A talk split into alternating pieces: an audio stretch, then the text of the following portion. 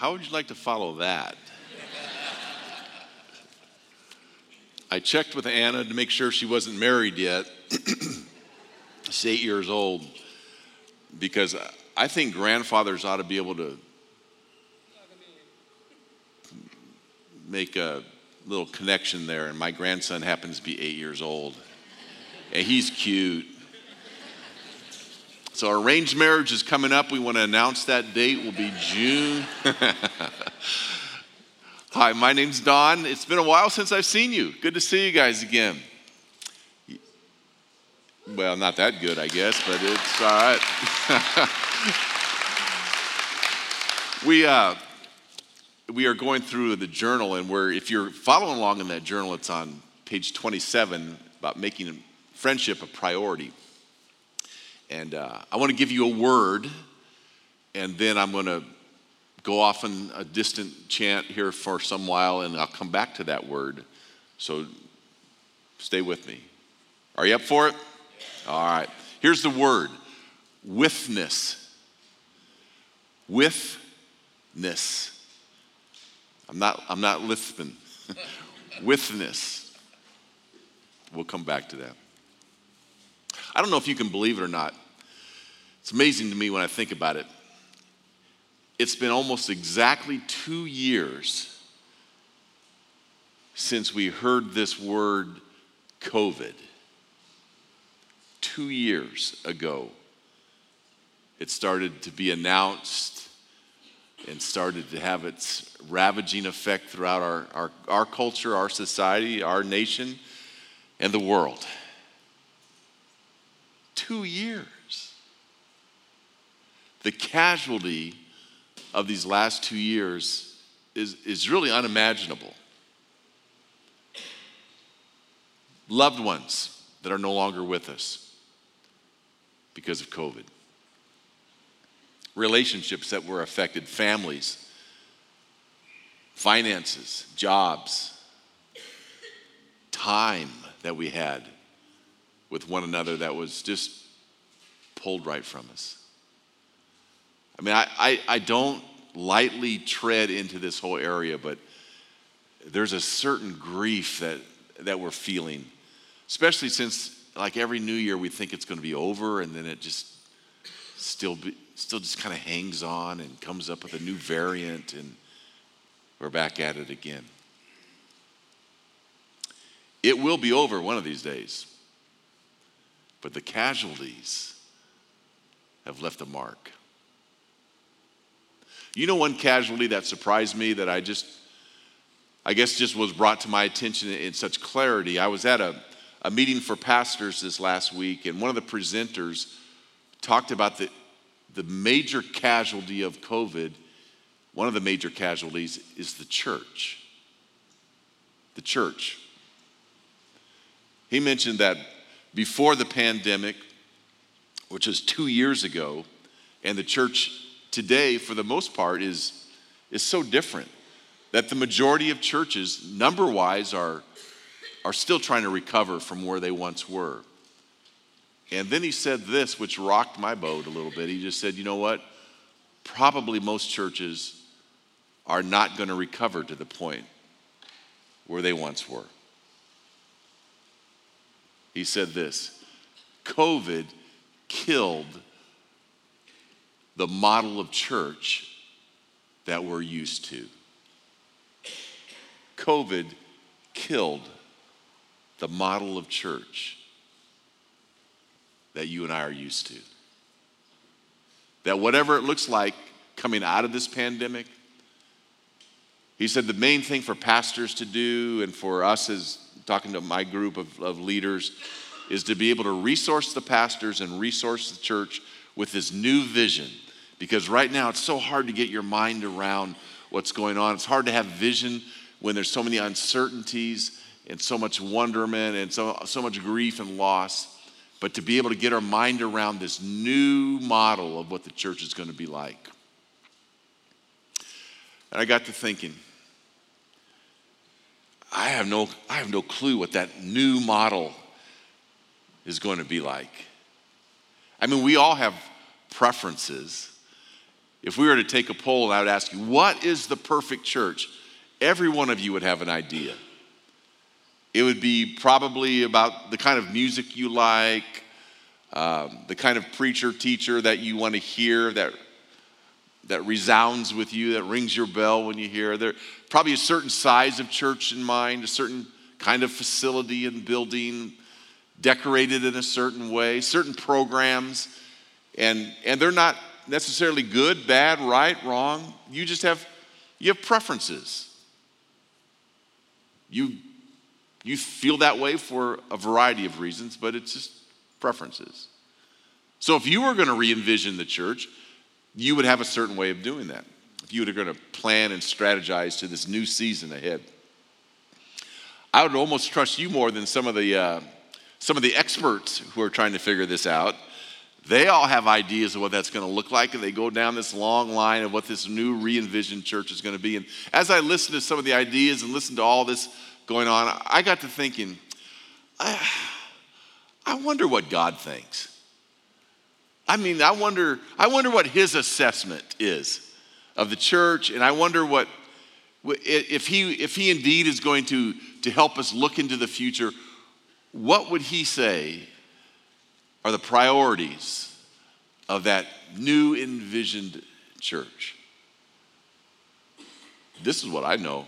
As I read through the Bible, there is usually a disparity between the way God views the gatherings of people and the way we view it. In our humanity, we have these gatherings and we go, whoa, that was church. 9.8, man, that was great. And God might be going, yeah, maybe like -2. I'm not sure that even registers with me. You go, what? Are you sure about that? I go, let me just refresh a couple. You go to the Old Testament in the book of Amos, and the church there gets these harsh words from God. They're gathered together. It's not a church by then. It's a gathering of religious people. And they gather together. They do all the things churches do, all the gathering. They sing, they pray, they have a message. And here's God's response to them. I despise your religious feasts. I cannot stand your assemblies. It's like, whoa, God, I mean, what do you really think? He says, I just wish you would do away with the noise of your songs. I will not listen to the music of your harps. A lot of you are going, I've been trying to get them to turn the music down for a long time, God. I know what you're talking about. Not turn it down, not tweak it a little bit. Get rid of it. Why? Because you're not doing what I called you to do as a church, as the people of God. The poor right next to you are being ignored. You take advantage of the oppressed and the marginalized in business transactions all through the week. There is such hypocrisy in the people that gather, who say one thing and sing one thing and do something completely different. And God just says, don't bother me with your assemblies. You're saying we're doing a great job, and I'm saying, not quite. Malachi is an interesting book where God kind of jumps on their case in that book. It's right before the New Testament begins. And a couple guys in the church decided they had a money-saving scheme. For centuries, God had asked the people of God when they gather to sacrifice an unblemished lamb, the best and the finest lamb that they could find, and bring it to the altar and sacrifice it. And as it was sacrificed, it would remind them that their sins are forgiven. And it would be a foretaste of Jesus coming into this world, who will be the Lamb of God, who is sacrificed, who takes away the sin of the world. And it's a picture going into the life of Jesus. A couple guys get an idea like, why are we taking our most expensive lambs, taking the church and sacrifice them? Wouldn't we be better off with a little more of a worthless lamb? Blind, lame, crippled, a little bit mangy, kind of leaning up against the fence post, going to die within the next week or two anyway. Couldn't we just take that sheep into the temple or into the synagogue or whatever, sacrifice it. I mean, it still has symbolism. God still gets what he wants across, and it doesn't cost us as much. And God has nothing to do with that. He says, are you kidding me? Really? Try that on some of your governors. Try that on some of your leaders. See if they'll take the least you have and feel comfortable with that. It costs you nothing. It's cheap. It's convenient. And you're going to offer that to God? A number of years ago, actually still, every year, Lori and I have this thing called a wedding anniversary. Comes every year about the same date. Lori sometimes forgets. I always forget. We used to have an annual meeting of our church group that met in the Midwest in Indiana, and it was always on the week of our anniversary, and we'd be sitting in a service, and it would dawn on one of us that it was June 17th, and we'd look at one another and go, happy anniversary. Like, this is pretty romantic. Got a preacher yelling at us the whole time, and and we're sitting there. And one year we were there, and one of our pastor friends invited us to Ohio, where he had a church, and we were checking out his domain, and it dawned on me it was June 17th, and I said, oh man, I need to go get like a card or something for Lori because I always forget. And he goes, I got the thing for you, Don. Don't worry. In the kitchen, we have this big old bunch of roses. We've just had like a men's group meeting last day or so, and the men were taking roses to their wives. And we have all these leftover roses. They're beautiful. They're still in good shape. So we put a bunch together, pick out an expensive vase from the kitchen cupboard in the church, probably made of paper, I don't know what it was, and we put a dozen roses in there, and I mean, wow. And I come waltzing out of the kitchen to Lori, happy anniversary to you. I mean, we're singing. It's like a marching band is following us, boom, boom, boom. Fireworks going off, and Lori sees that and melts. I mean, it's like, oh, you remembered. So thoughtful of you. Oh, these are so beautiful. You must have paid a lot of money. And I'm just, yes. I'm going, I'm going to get weeks, maybe months of benefit from this. I nailed it. And about the time that I'm enjoying this, a guy comes out from the other room and he goes, hey, Pastor Mike, what do you want me to do with those roses back in the kitchen?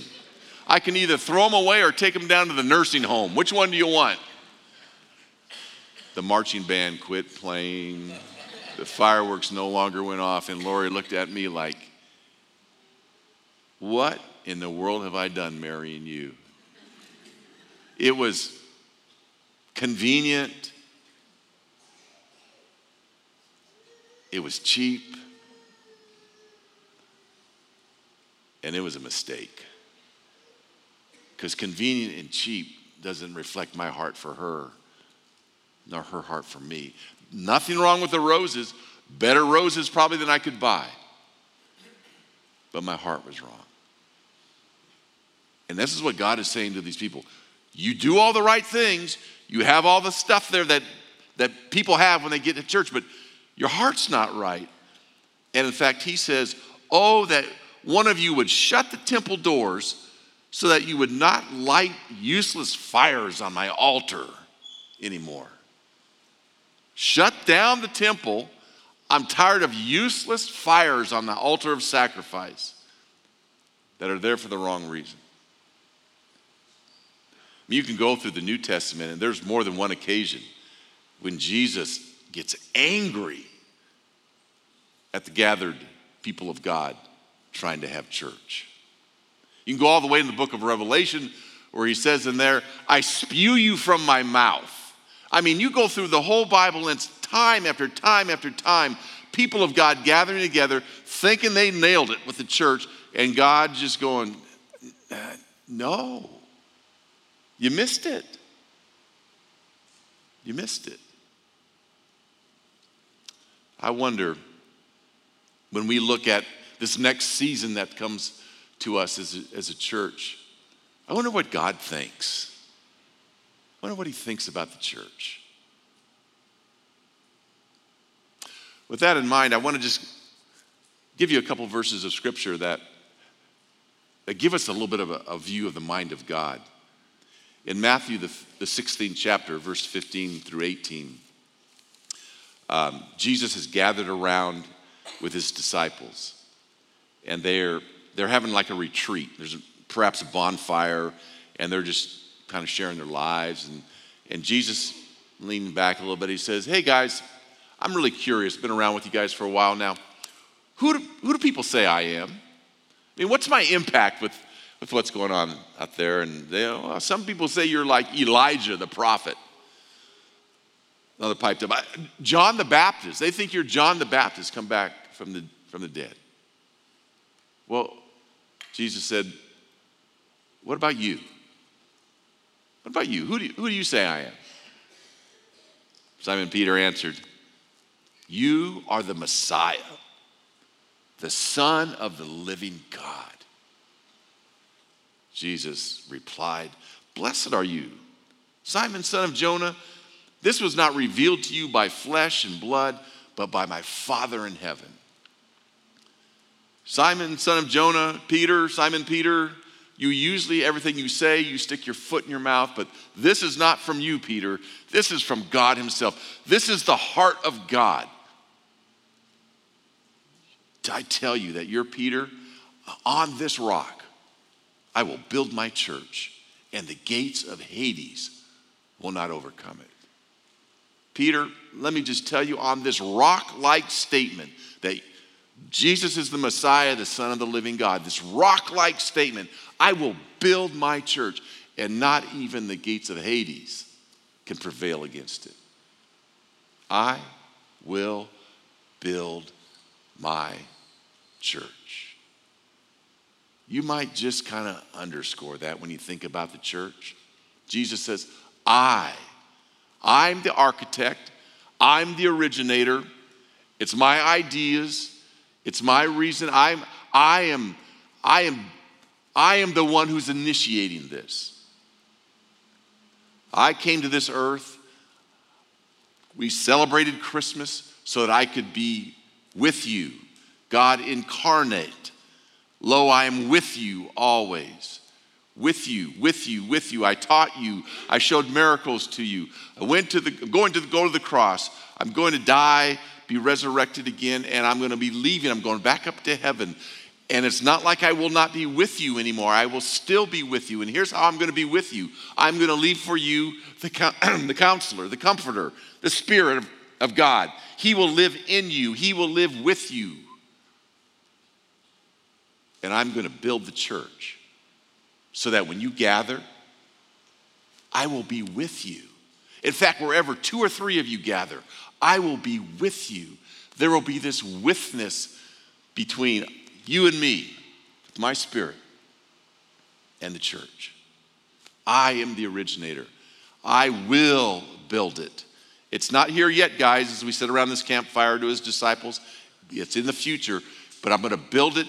And it's going to be a work in progress, and I'm going to keep adding to it, and I'm going to keep on building upon it, and it's going to be something that you can't even catch a glimpse of it yet, but it's going to be a great thing. I will build, and please hear this, I will build my church. My church. My church. I am the head of the church. I'm the lead of the church. I am the one in the church who really needs to approve of what goes on. It's my church. Yeah, but Jesus, I think we should, that's okay, but it's not your church, it's my church. Yeah, but Jesus, no, it's my church. There's been a lot of things that tried to hit and knock down the church. I've been in ministry for over 40 years, and they've been trying to bury the church about every 40 of those years. And Jesus said, my church that I will build, even the gates of hell are not going to take it down. My church.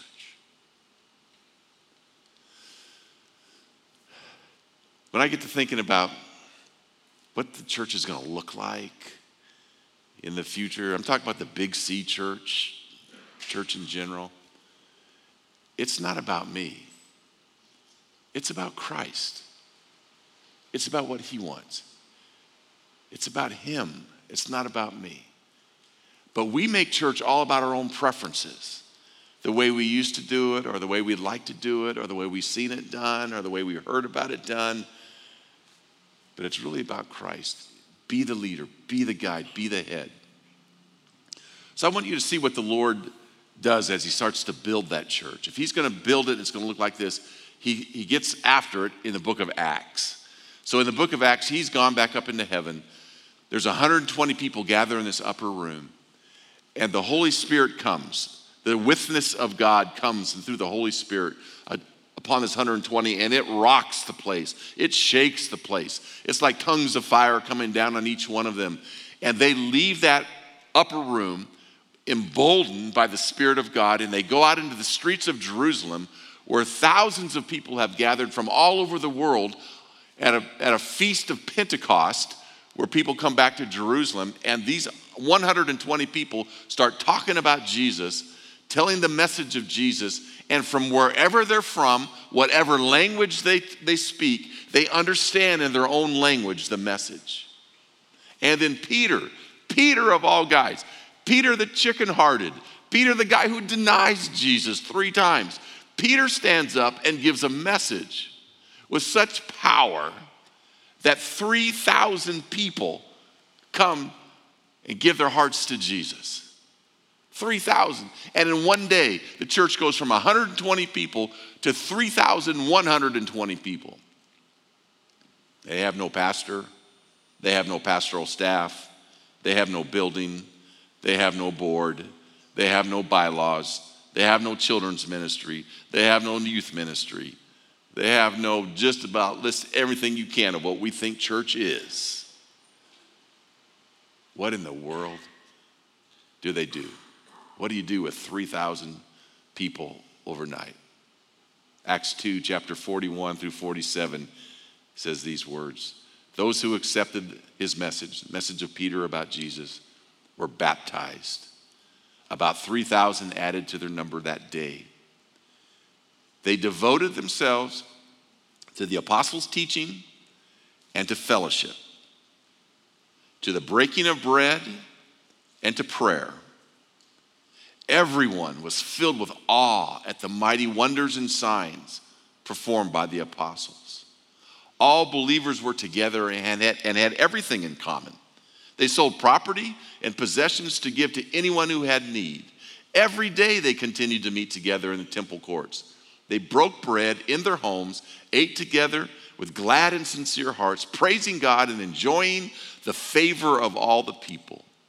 And the Lord added to their number daily those who were being saved. I mean, I could talk a long time on that scripture.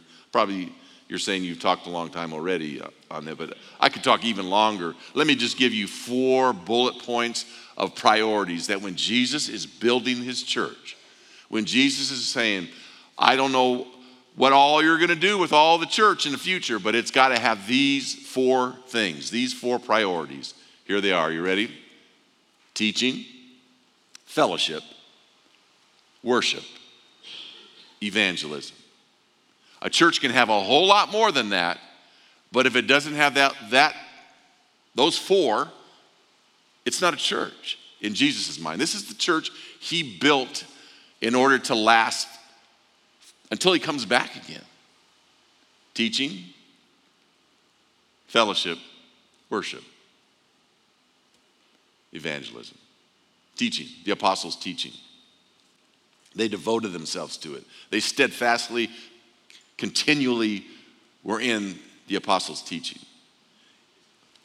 A lot of people gather together. There's groups that come together and call themselves churches, but they're not devoted to the apostles' teaching. You have the fastest growing church ever in the history of the world. It was established in 2008. The Church of Oprah, Oprah Winfrey. In the first week, over 300,000 people enlisted to this church. By the second week, it had over 2 million people enlisted. Boom, what a success. Well, yeah, except for they weren't about the apostles' teaching. They would say, doesn't matter really what you believe. There's no doctrinal beliefs. Jesus Christ, he's not the only way to God. There's no heaven. There's no hell. Salvation, well, that's up to you. You're the source of that. People eating that up. It's a huge church, but it's not the church Christ built and is building. The apostles' teaching. Worship.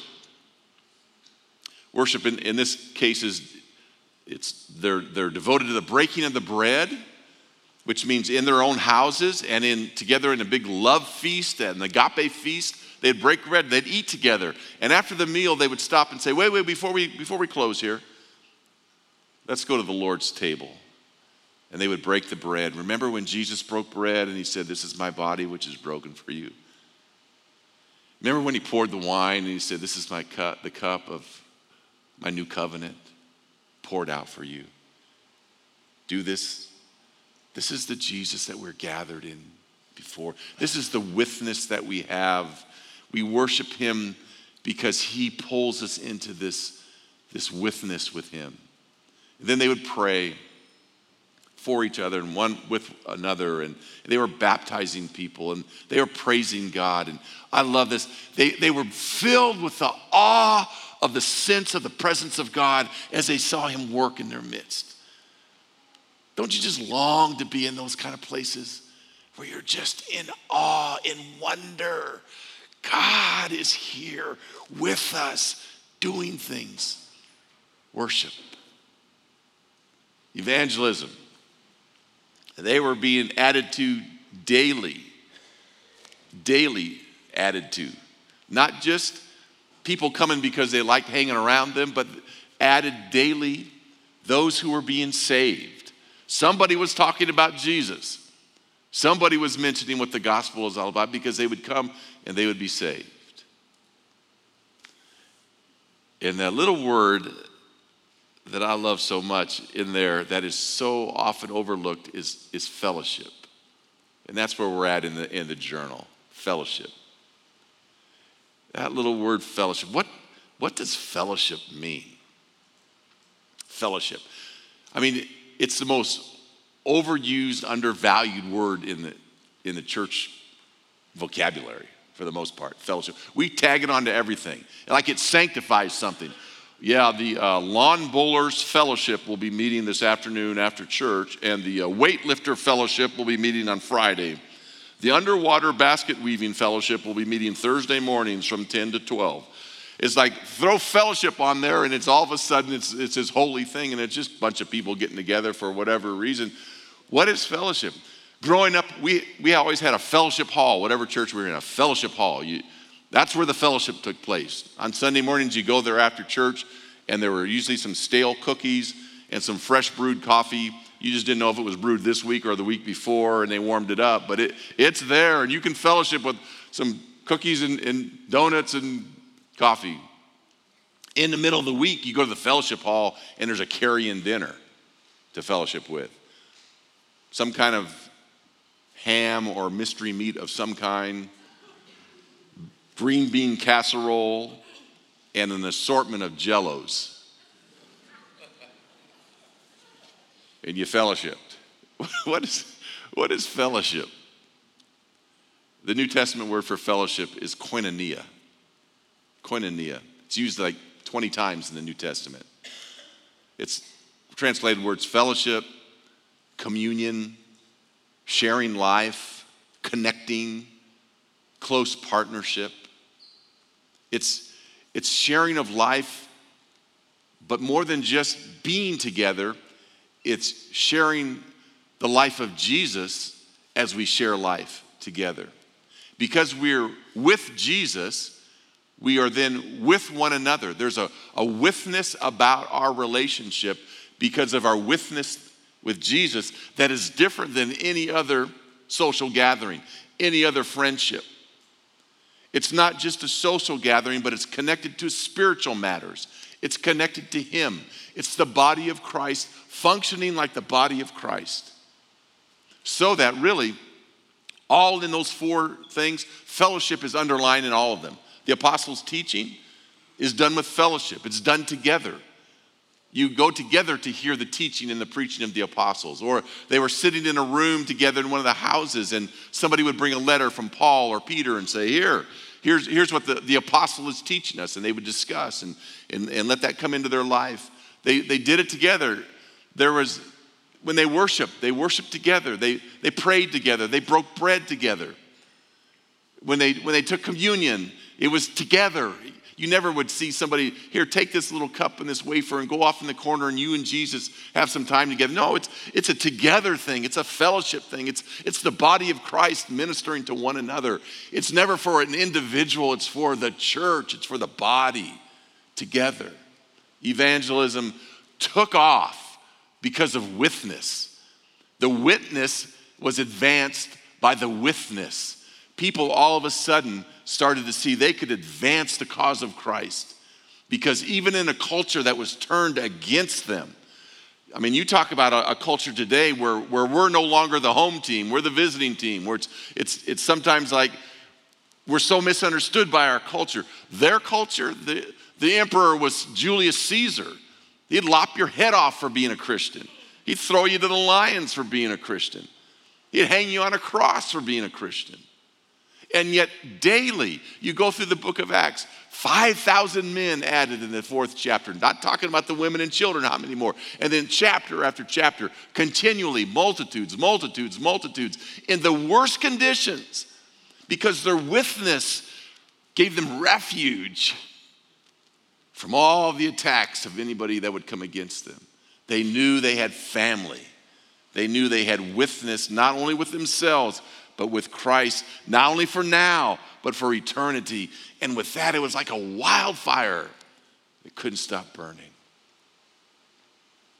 Their witness was advanced by their witness. We miss out on that so much today. We become spectators today. We become people who sit back, and it's become just isolated about me and no one else. It's just... It's something that we have found with the pandemic, because rightfully so, we need to be cautious with the pandemic. But we found, you know what, I can just stay home and watch it and have the same result as being with others. And I think the New Testament people would say, you need to do what you need to do, but it's just not the same. It's not the same. When there's witness, there's 60 times when the one another's take place. Admonish one another, encourage one another, exhort one another, be tenderhearted toward one another, forgive one another, love one another, over and over one another. You can't one another on a podcast. It's a good substitute, but it's limited. The New Testament church thrived in the face of the worst conditions because of witness. Witness. There's an old quote in a book that's really a classic now by Howard Snyder. It's called The Trouble with Wineskins. It says this: the church today is suffering a fellowship crisis. One seldom finds within the institutionalized church today the winsome intimacy among people where masks are dropped. And this is before literally masks. Honesty prevails. And there's a sense of community and communication beyond the human. A sense of communication and community beyond the human sense of communication and community. Our churches are filled with people who outwardly look contented and at peace, but inwardly they're crying out for someone to love them just as they are. That's witness. That's witness.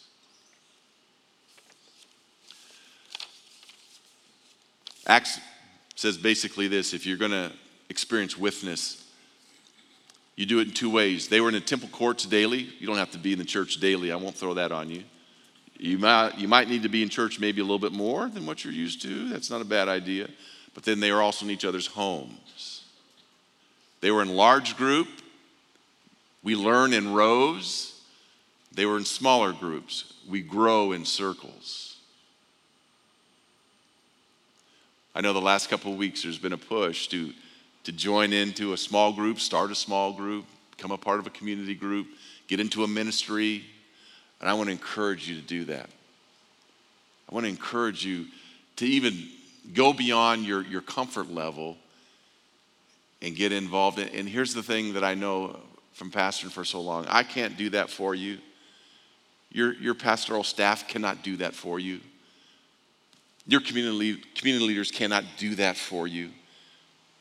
That's a choice you have to make.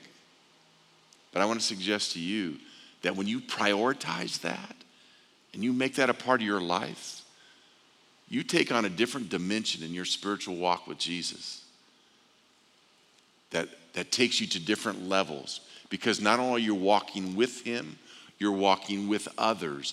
And sometimes the voice of God echoes off others. So when you're going through a tough time in your life and you're wondering how to make it and you're wondering if God ever speaks, somebody in your group, somebody in your circle speaks of how God's working in their life, and the voice of God echoes off that into you. And you start to connect with God through others when you yourself can't seem to get through in your prayers. There's an old illustration that when somebody becomes a Christian, that in order to continue to grow, it's like taking a pile of charcoal briquettes. You remember that when we used to cook the way God meant us to outside with briquettes and not just gas? Come on now. Hamburgers taste better with briquettes than they do with that fumes. But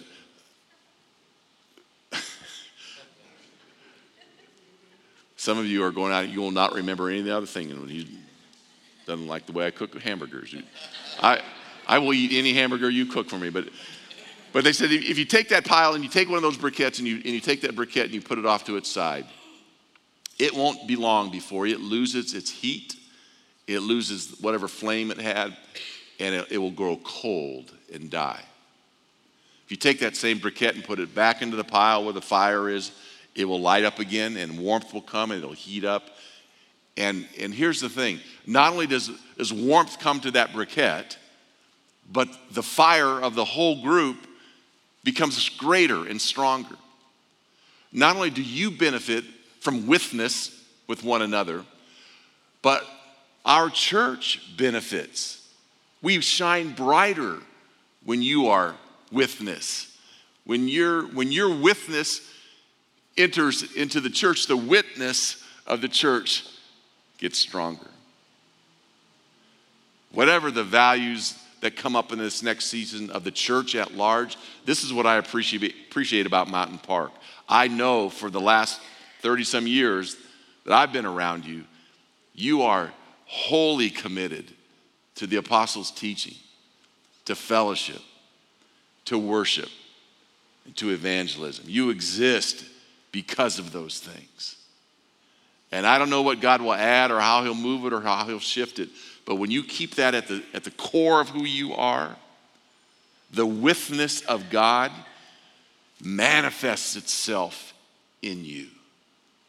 And the witness of Mountain Park will increase its witness to Ahwatukee, to Tempe, to Phoenix, Maricopa, to all this region around. And as you trust God with who's he bringing for the next leader of this church, Who's he bringing for what that next season starts? You don't have to just knock your head against the wall trying to figure out what the vision is. Sometimes the best vision is going back to the 2nd chapter of Acts, when Jesus Christ himself said, I'm building, and this is the priorities of what I build with. And in doing so, you find you have a friend in the church, you have a friendship with God, and you are a person that others seek to be friendly with, because witness is really Christ in you. Worship team is going to come and we're going to sing another song. Let's pray as we close down the service. Lord Jesus, that you would love us so much, that you would think about us even when you're praying in John 17. Lord, I know the pandemic didn't catch you by surprise. And if there's some changes that come in our church, in our churches, we're all for it. Because we are convinced that you're the head of the church, you're building the church, and it is your church. So with confidence, until you come again, and as long as you tarry, may you find us in witness. In Jesus' name we pray. Amen.